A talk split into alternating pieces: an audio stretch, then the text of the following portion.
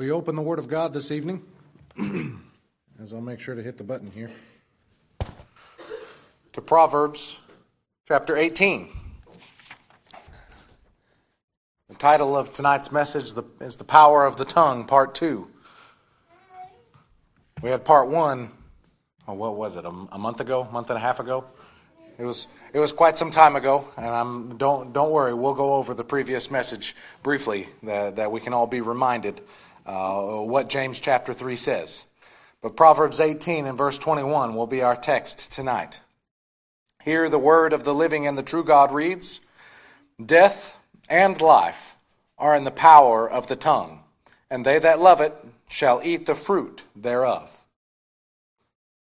The tongue one of the smallest muscles that is found in the human body, but it is one of man's biggest problems. It is one of the things that we struggle with the most. it, it is one of utmost importance. It is, one, it is the thing, it is the, the, the thing that we use to tell our family that we love them. It is how we express our concerns. It's how we, how we sing to the Lord, how we rejoice, how we preach. It's how, it's how we tell the message uh, uh, of what the Lord has done for his people. It's how we do a great many things, but there are many uses for which it was not intended that we, can, that we are also guilty of using it for. That, uh, that we covered in James chapter 3, but since, since some time has passed and we've slept once or twice, will you turn back to James chapter 3? And we'll go, we'll go quickly over James, James chapter 3, verses 2 through 10, where we remember our acronym TRAIN. TRAIN was our, was our acronym. Not, uh, not like the air conditioning company, but like the, the choo choo train. More, the idea is more the verb that we must, we must train to recognize these things. Train, beginning with verse 2, where we find the T of train for tongue. For in many things we offend all. If any man offend not in word, the same is a perfect man, and also able to bridle the whole body. The tongue, compared to the whole body, is harder to train, harder to manage than, than, the, than the rest of the body. If one can control his tongue, he's able to control the rest of his body. The rest of his body is easier to control than uh, control uh, control compared to the tongue. It's easier to, to, to train than it is the rest of the body. Verses 3 through 6, we end up with examples. We have, we have the, the letter R from our, from our acronym TRAIN, and the, here eh, the R st- stands for REIN, R E I N. Eh, the rein, the strap that is attached to the bit that goes in the horse's mouth. Here in verse 3, behold, we put bits in horses' horses' mouths that they may obey us, and we turn about their whole body. The bit, small piece of metal in the horse's mouth, and with that small piece of metal, you can turn about that huge horse. It is, it is a, an amazing thing that something so small can control something so large. Verse, verse 4 Behold also the ships, which they be, though they be so great, though they be huge, are driven of fierce winds, yet are they turned about with a very small helm, the very the, the steering wheel. You know, the steering wheel, it might be this big, but still the ship is much, much larger, and all you have to do is turn this steering wheel, and it turns the whole ship. Whither, whithersoever the governor or the helmsman listeth or desires, where he, what he, where he wants, he can steer the ship using that very small steering wheel compared to the, compared to the rest of the ship. Even so, the tongue is a little member, and boasteth great things. Behold, how great a manner a little fire kindleth. Every large fire began as a small fire. The, the example that I gave was the, the Great Chicago Fire. It started in Miss, Miss Betsy's uh, uh, barn. Her cow kicked over a lantern and caught her barn on fire. It ended up burning down like 10,000 buildings and killing 300 people. Well, it's where many of our modern building codes come from uh, from that fire. We learned a great many things, building separations and so on and so forth. But large fire like that started with a very small one, a lantern, just a, just a little flame, just enough to give some light. and then we come to verse, verse 7 through the beginning of verse 8. We have, uh, oh, uh, excuse me, verse, verse 6. And the tongue is a fire. There, 5 and 6 go together. Tongue is a fire, a world of iniquity. So is the tongue among our members, that it defileth the whole body, and setteth on fire the course of nature, as it is set on fire of hell. Notice, notice the beginning of that verse. The tongue is a fire, a world of iniquity. How did this world of iniquity begin? One act. One act of disobedience. It came, came eventually became all that we're seeing in our day.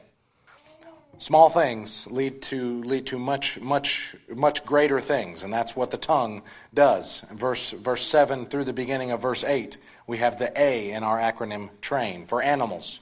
For every kind of beasts and of birds and of serpents and of things in the sea is tamed and hath been tamed of mankind. We've tamed just about every kind of animal that there is. We, we, we haven't tamed every animal that there is, but we've tamed just about every kind of animal. But the tongue can no man tame. It is an unruly evil, full of deadly poison, and that's an example of its insubordination, which is our I in, in our acronym train. The tongue is insubordinate. It is full of unruly evil, full of deadly poison. Therewith, therewith bless we God, even the Father, and therewith curse we men, which are made after the similitude or the likeness of God. Man was created in the image of God in Genesis chapter 1. And we, we curse that man. We, but yet, with the same mouth, we will bless God and curse man. You, you've heard the phrase, you kiss your mother with that mouth? That's it's the same idea that's being spoken of here. We, we, can't, we can't speak like sailors and then also kiss our mother with the same mouth. Those things don't go together. We can't bless God with the same mouth that we curse men that are, that are made at, after the similitude of God. Verse 10, we get, we get our, our in of our acronym train, which is not. These things ought not be so. Out of the same mouth proceedeth blessing and cursing. My brethren, these things ought not be so. So we have seen there what, what the tongue is not to be used for, how it is not intended to be used. It is not intended to be uh, something that we that we offend men with. Offend men with. It isn't intended to be used uh, against God. It isn't intended to be a world of iniquity. But that's what it is. That's that's how it, it controls men. You remember Christ said, uh, "the the tongue." It's not what goes into the mouth that defileth the man, but it's what comes out of the mouth that defileth a man, because what comes out of the mouth proceeds from the heart, and the heart of man is wicked. The heart of the heart of the natural man hates God. He hates he hates what God stands for. He hates all that God would have him to do. And that's why what comes out of his mouth is is nothing but nothing but evil. Then that, that, that is the the uh, the end of the natural of the natural man.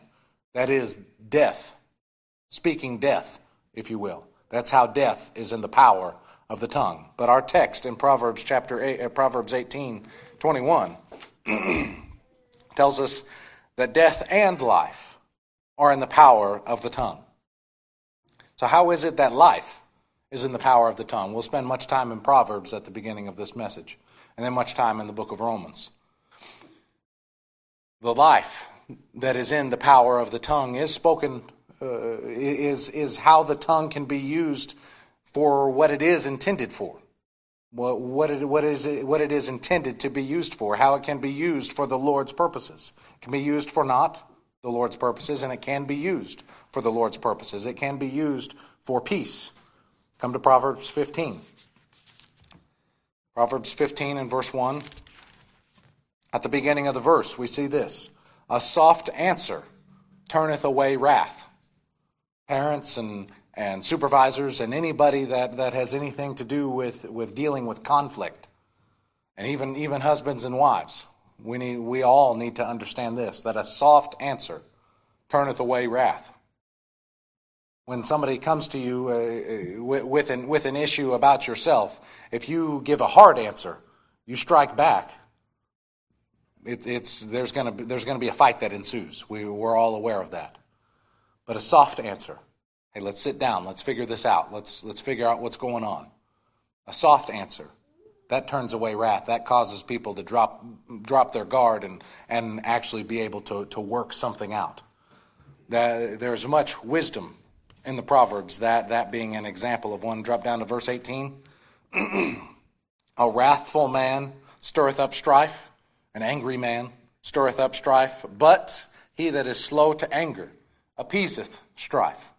Because when strife comes to him, he's slow to anger. He's not going to immediately get, puff his chest out and get all angry. We all have issues. We all have issues with this, but, but here's an exhortation for us to be slow to anger because it will appease strife. Not, not make the, stri- the, the person striving against you happy, but it will calm them down.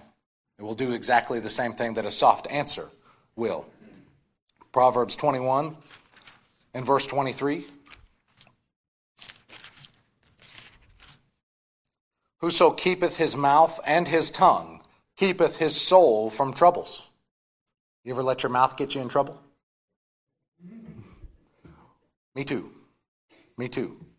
But if we'll keep our mouth and our tongue, we'll save ourselves from a lot of heartache. Sometimes we say things and we don't mean it. We say it without even thinking. It just rises up in us and comes, and we're like, I wish I could take those words out of the air as they come out of our mouth.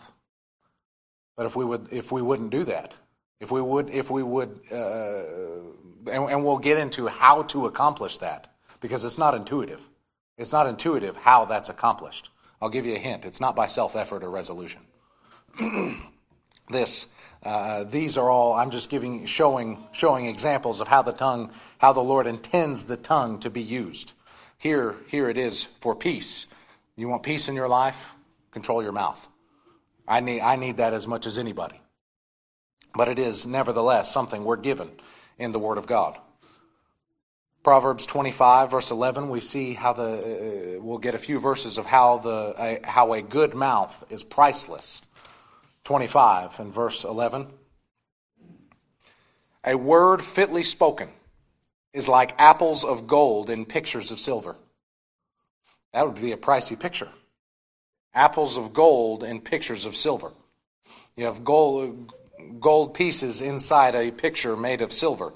That, that is how much a word fitly spoken is worth. Priceless. Come back to Proverbs chapter 16. and verse 24. Pleasant words are as an honeycomb, sweet to the soul and health to the bones. You think some some would say, "Oh, that's you know that's metaphor." I don't take that to be metaphor. I take that to be literal. Sin affects the bones. We know we know that's true. For we see we see how uh, uh, Romans chapter one describes those of a reprobate mind receive that that recompense that is fitting for their sin. We see that happen in our world. We know, and we know that sin affects the body, not only mentally and spiritually, but also physically. We see how sin wrecks the body. How much more does righteousness affect the body? Here, pleasant words are health to the bones. Something, something to keep in mind, but they're also like in honeycomb, sweet to the soul. They're, they, they provide nourishment. They provide encouragement. They provide uh, a, a wonderful thing for the soul to feast on. Come back to chapter 15 and verse 4. a wholesome tongue is a tree of life, but perverseness therein is a breach in the spirit, a weakness in the spirit. Uh, a tree of life. How, how priceless is that? I'm sure, I'm sure Adam and Eve would have loved to have, have of the tree of life. And the tree of life being a picture of our Lord Jesus Christ. He's the one who gives eternal life just, uh, just as, the, as the tree of life would, would have done that, being a picture of what Christ does for his people. But uh, wholesome words, a wholesome tongue is a tree of life, priceless. Chapter 10 and verse 20. We see this The tongue of the just is as choice silver, the heart of the wicked is little worth.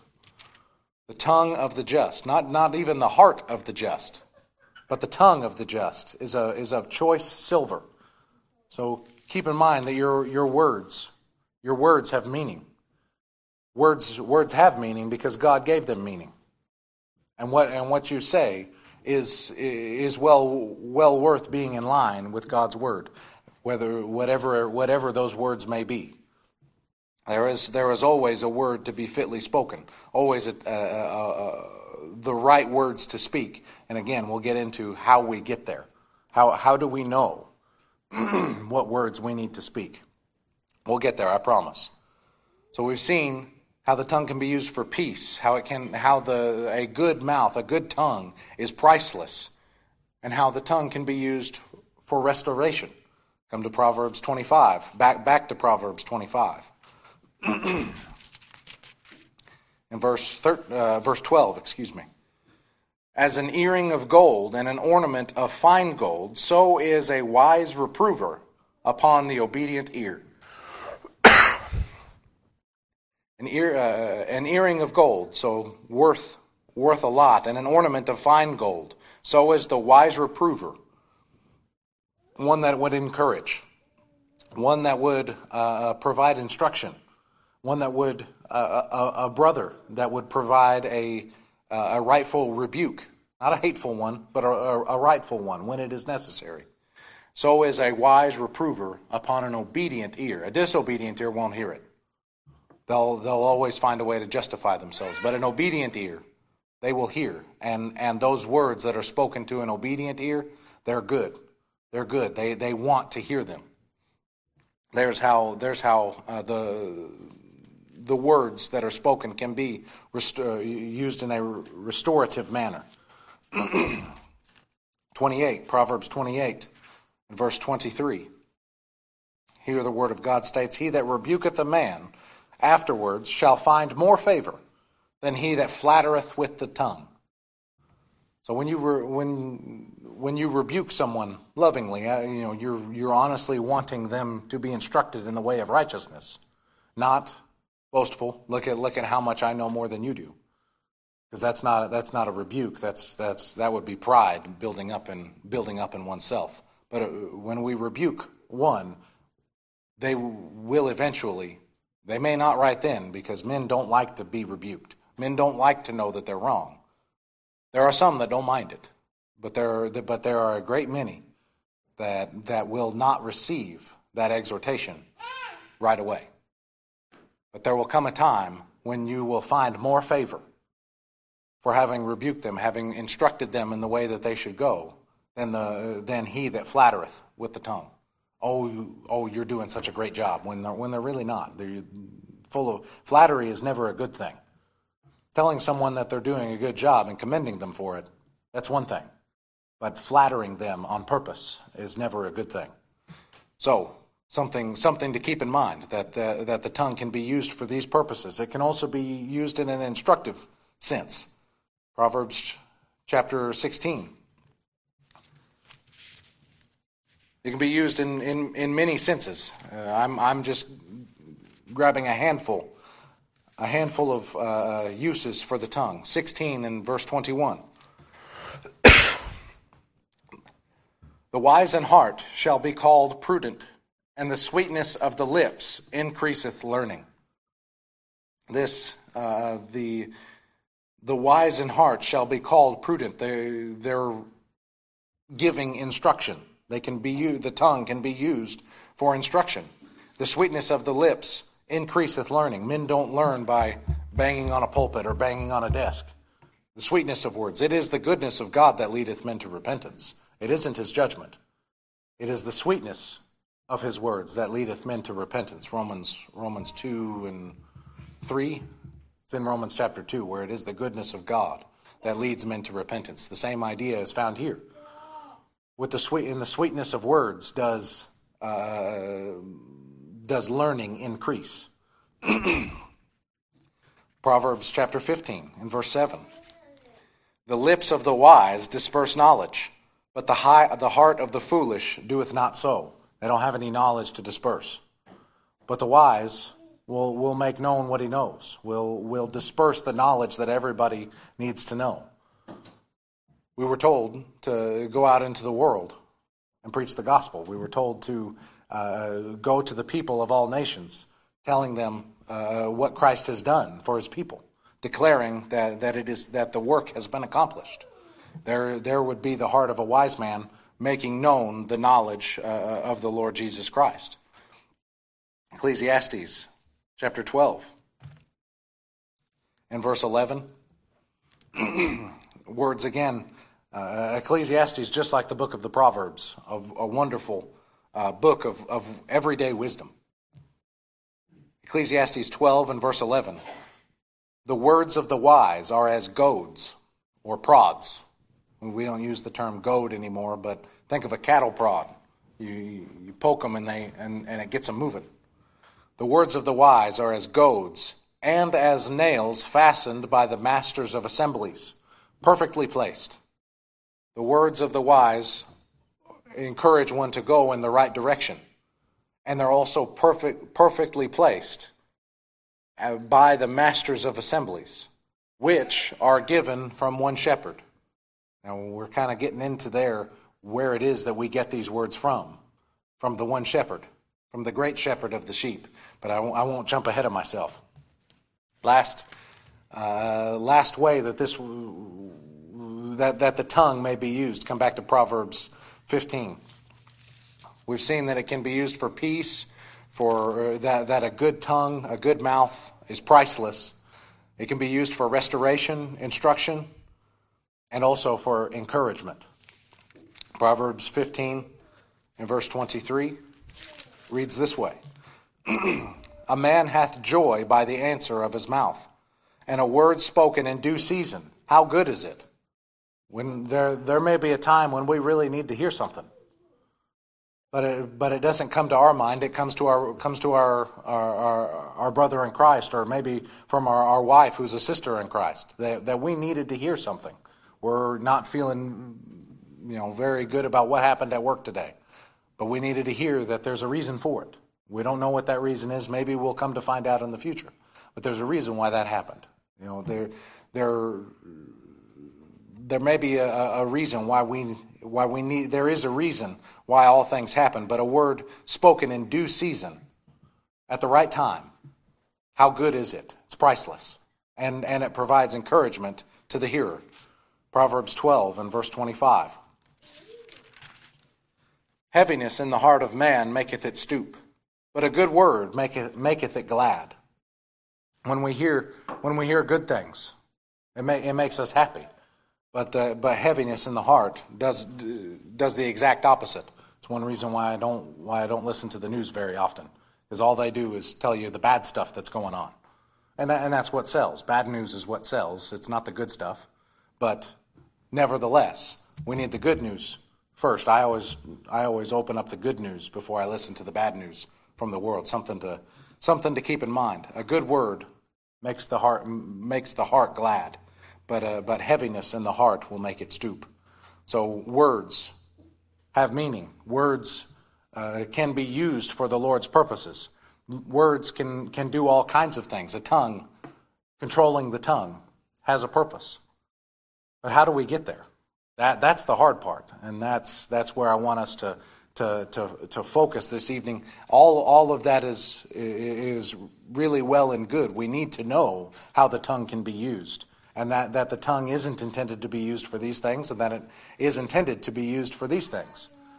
But how do we get there? Come to Romans.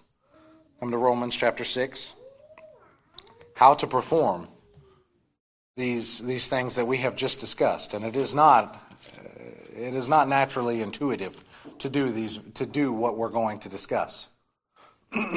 Romans 6 and verse 11.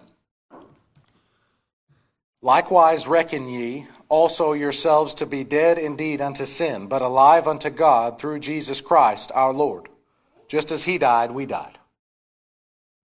Our Lord Christ died on the cross, that he, he died to sin once, but in that he liveth, he liveth unto God. Likewise we, likewise reckon ye also, or count, reckon it to be true, count it to be true also of yourselves, to be dead indeed unto sin, but alive unto God through Jesus Christ our Lord. Dropping down to verse 13, we'll, get, we'll, we'll just read through 12, uh, read through 12 and 13.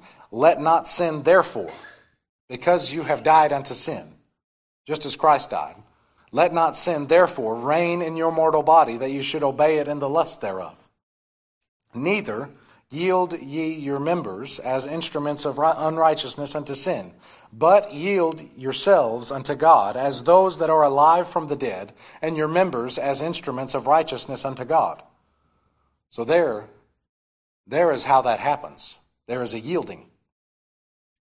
There is a yielding to the Lord God and acknowledging that we can't do this on our own. Verse, uh, dropping down to verse 16. Know ye not that to whom ye yield yourselves servants to obey, his servants ye are to whom ye obey, whether of sin unto death or of obedience unto righteousness? Verse 19 I speak after the manner of men because of the infirmity of your flesh. As for ye have yielded your members servants to uncleanness and to iniquity unto iniquity, even so now yield your members servants to righteousness unto holiness. Remember, these are Christians that he's speaking to. These aren't, he's not saying, okay, you need to yield to the Lord God so he'll save you, and then you're absolutely, for sure, always going to walk in righteousness. That's not what he's saying, because these people are already saved.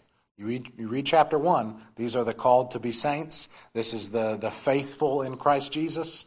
These are the saints of God, the, uh, those that are already, they've already been saved, they've already been baptized, they're already in a, in a local body. But here he's telling them, how do, you, how do we serve God? By yielding to Him, by, by, uh, by stepping out of the way and saying, I can't do this in and of myself. You, you want to see what happens when we don't yield? When we try and accomplish it in and of ourselves? Come to chapter 7. 7 15. For that which I do, I allow not. For what I would, that do I not. But what I hate, that, I, that do I. That's, that's Paul describing the battle that goes on in and of himself when, when it isn't, and when it isn't the Lord God working in him. The things that he doesn't want to do, he does, and the things he wants to do, he doesn't do. If then I do that which I would not, or the things that I don't want to do, I do, I consent unto the law that it is good. The Mosaic law, there's nothing wrong with the law. The law is perfectly holy and just. It's us that are the problem. There's nothing, there's nothing wrong with the law, it's us. Now then, it is no more I that do it, but sin that dwelleth in me. Paul, Paul says, the, My new man isn't what sins, which, by the way, before God, we are the new man. Before God, legally, that's all he sees. But as far as temporally, earthly, uh, our, our walk in this life, he sees, he sees how we walk. We are two men in, the, in, in uh, in that regard. We are the old man and we are the new man. We are two people. And Paul's going to get to that. We're two people walking in one body the old man and the new man. The old man still is there, still wants to do the things that he wants to do, still wants to do things his own way. He has his own dreams and he's in love with himself.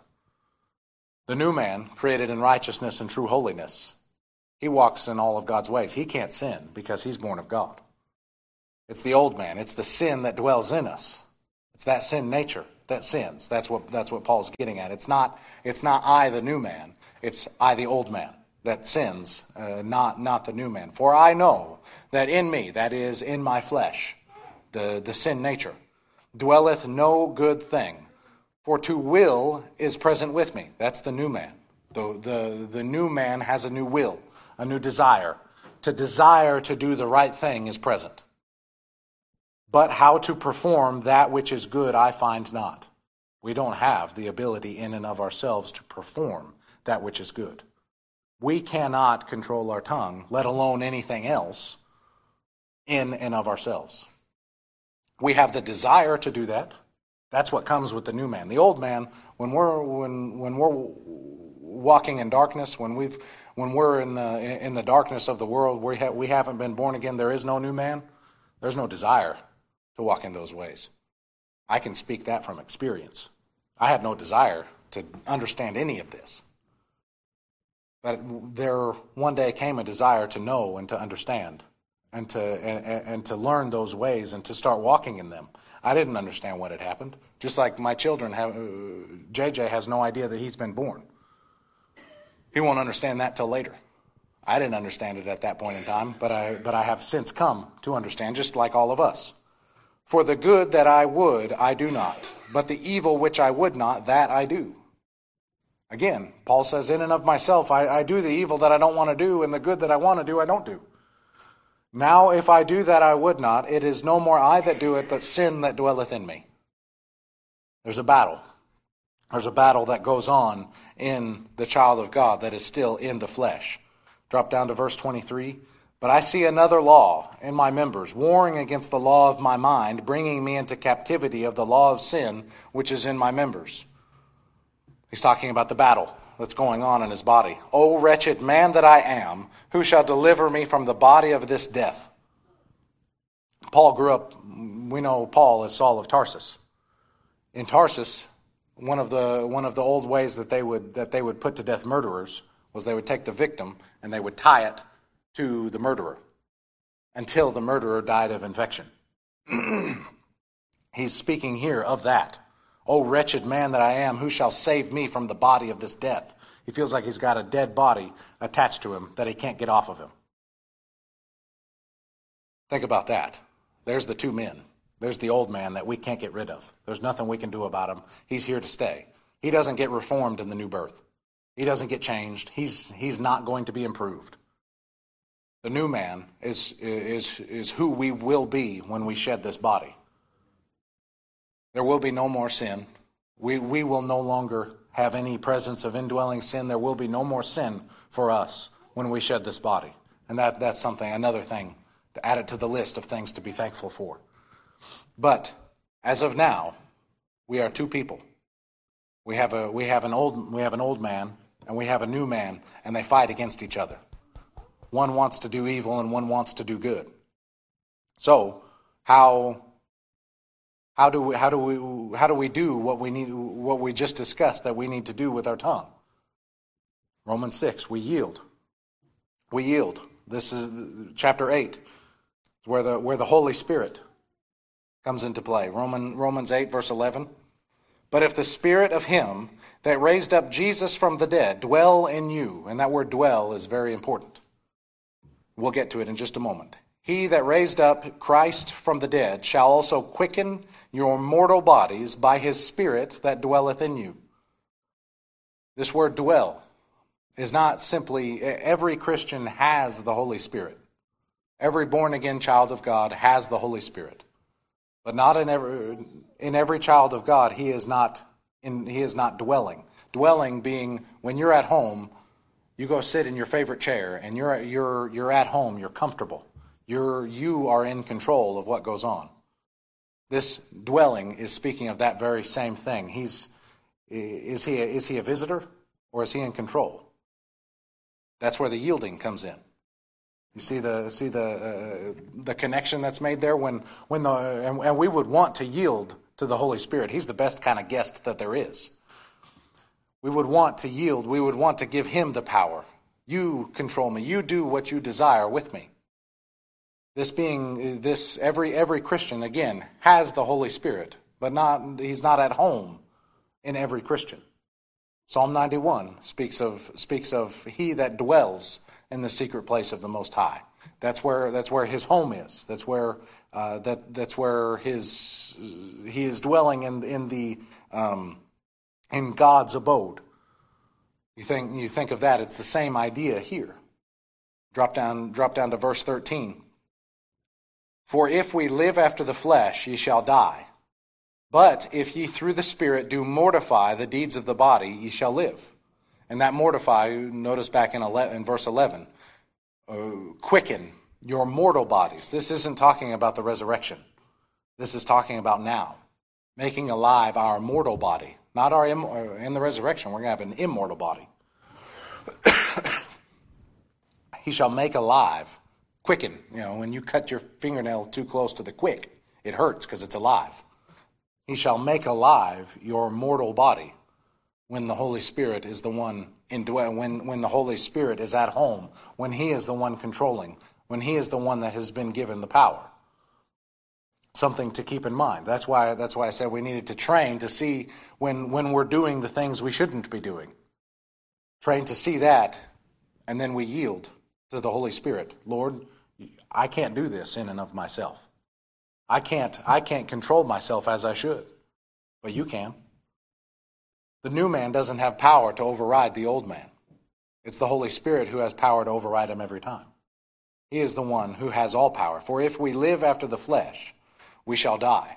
We're going to die. He's not talking about he's not talking about earthly death. He's talking about unfruitfulness. He's talking about spiritual death, not in that we become unborn again. He's talking about unfruitfulness. but if we through the Spirit, through the Spirit, through the Holy Spirit, do mortify the deeds of the body, we shall live. Have uh, producing, producing the fruits of the Spirit. That's only the Spirit can do those things. We aren't the ones that produce the fruit of the Spirit. It's the, it's the, otherwise it'd be fruit of the new man. It's fruit of the Holy Spirit. The Holy Spirit is the one who does those very things in us. It is as if we were dead, but the Holy Spirit changes that. Now, is there anywhere else that we're admonished to yield to God in this manner? There is. Come to chapter 12. We'll just go through a, a, a, few verses very quickly just to show that this isn't found in that one, found in that uh, few brief chapters. Verse 12, chapter 1, or verse, uh, uh, excuse me, chapter 12, verse 1. I beseech you, therefore, brethren, because of everything that's gone on, Romans 1 through 11, everything that God has done. Brethren, by the mercies of God, that ye present your bodies a living sacrifice holy acceptable unto God, which is your reasonable service. Yield to God. Do walk in his ways. Do do what he would have us to do. Hebrews 13, 21. We're, we're familiar. Uh, I've, I've, we've looked several times at Ephesians 4, chapter 1, but Hebrews 13, 21 is another, uh, is another passage that speaks very much the same way make you perfect in every good work to do his will, working in you that which is well pleasing in his sight, through Jesus Christ, to whom be glory forever and ever. Amen. It is, it is the Lord God that works in us to do those very things. Philippians 2, verse 13, and Isaiah 26, 12, Thou hast wrought all our works in us. It is the Lord God who does all of these things. 1 Peter chapter 5, verse 6, Humble yourselves, therefore, under the mighty hand of God, that he may exalt you in due time. There, there is a therefore. Let's back up and see what it's there for. Likewise, ye younger, submit yourselves unto the elder. Yea, all of you be subject one to another, and be clothed with humility. For God resisteth the proud, and giveth grace to the humble. Humble yourselves, therefore, under the mighty hand of God, that he may exalt you in due time. Yield to him. Humble yourself before him, and he'll exalt you. Don't exalt yourself.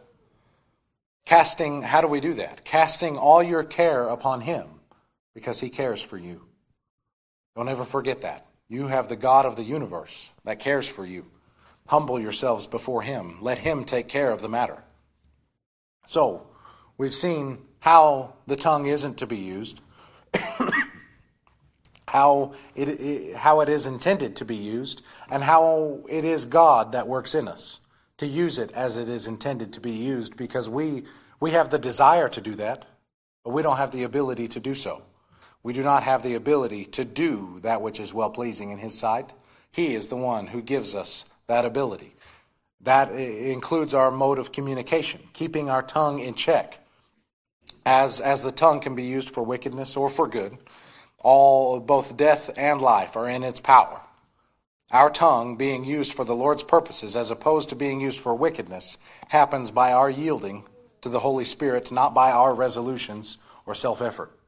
It is, it is by the yielding to the Holy Spirit. Now, what might that look like? The yielding, because that's not something we're familiar with today, because in our country today, it's all about you. It's all about what you do, and you have all the power because we're, we're a country of free will people. And that's not true come to come to the Psalms. Psalm 141, and I'm finished. Psalm 141 and verse 1, just to kind of give you an example of what that might look like. This is a psalm of David. Lord, I cry unto thee. Make haste unto me. Give ear unto my voice when I cry unto thee. Let my prayer be set forth before thee as incense, and the lifting up of my hands as the evening sacrifice. Set a watch, O Lord, before my mouth. Lord, you take care of my mouth. I can't. Keep the doors of my lips. You control what it is that I say. Incline not my heart to any evil thing. Don't let me live like the wicked. To practice, uh, incline not my heart to any evil thing, to practice wicked works with men that work iniquity. And let me not eat of their dainties. Control me, a yielding. Lord, you, you, you take care of me. I can't, I can't refrain from doing these things. But you can, you can make me. You can make, the Lord has made us willing in the day of his power. Not just, not just in salvation, but even in our works, just like, just like we discussed this morning. We're to be thankful to him even for our works. Controlling the tongue is no different. What a, what a great God we serve, that we can go to him even when, we, when we're having temporal, earthly troubles. Because he isn't a high priest that can't, that can't be touched with our infirmities. But he was tempted, likewise, just as we are, in every, in every, uh, in every sense. That he might be a faithful high priest, that we may come to him, that we can come to the throne of grace boldly. We can boldly come to the throne of grace, seeking help and mercy in time of great need.